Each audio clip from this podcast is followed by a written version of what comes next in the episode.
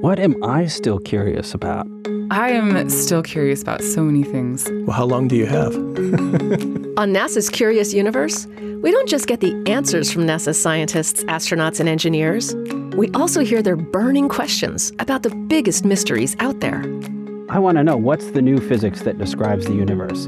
I guess if we, we knew the exact answer to that, we, we wouldn't be sitting here today because maybe I'd be studying something else. I think of this telescope as like a Formula One race car in a horse and buggy world. And I don't think we've gotten up to the top gears yet. In our new season, we'll explore everything from our home planet to the farthest edges of the universe.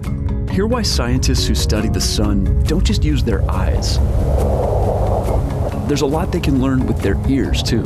Just like stethoscopes allow doctors to hear the human heart, we now have these satellites that allow us to listen to the heartbeat of the sun. Ready? One, two, three. Get the inside story of the first NASA mission to visit an asteroid, collect a sample, I've seen rocks on that asteroid that don't look like anything we've seen in our meteorite collections. and bring it safely back to Earth. Plus, hear how NASA is preparing to send humans to Mars. Hello, Earthlings. This is what Mars airlock sounds like.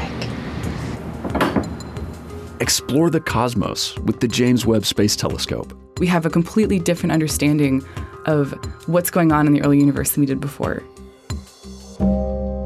Find more wild and wonderful stories in a new season of NASA's Curious Universe. Coming soon, wherever you listen to podcasts.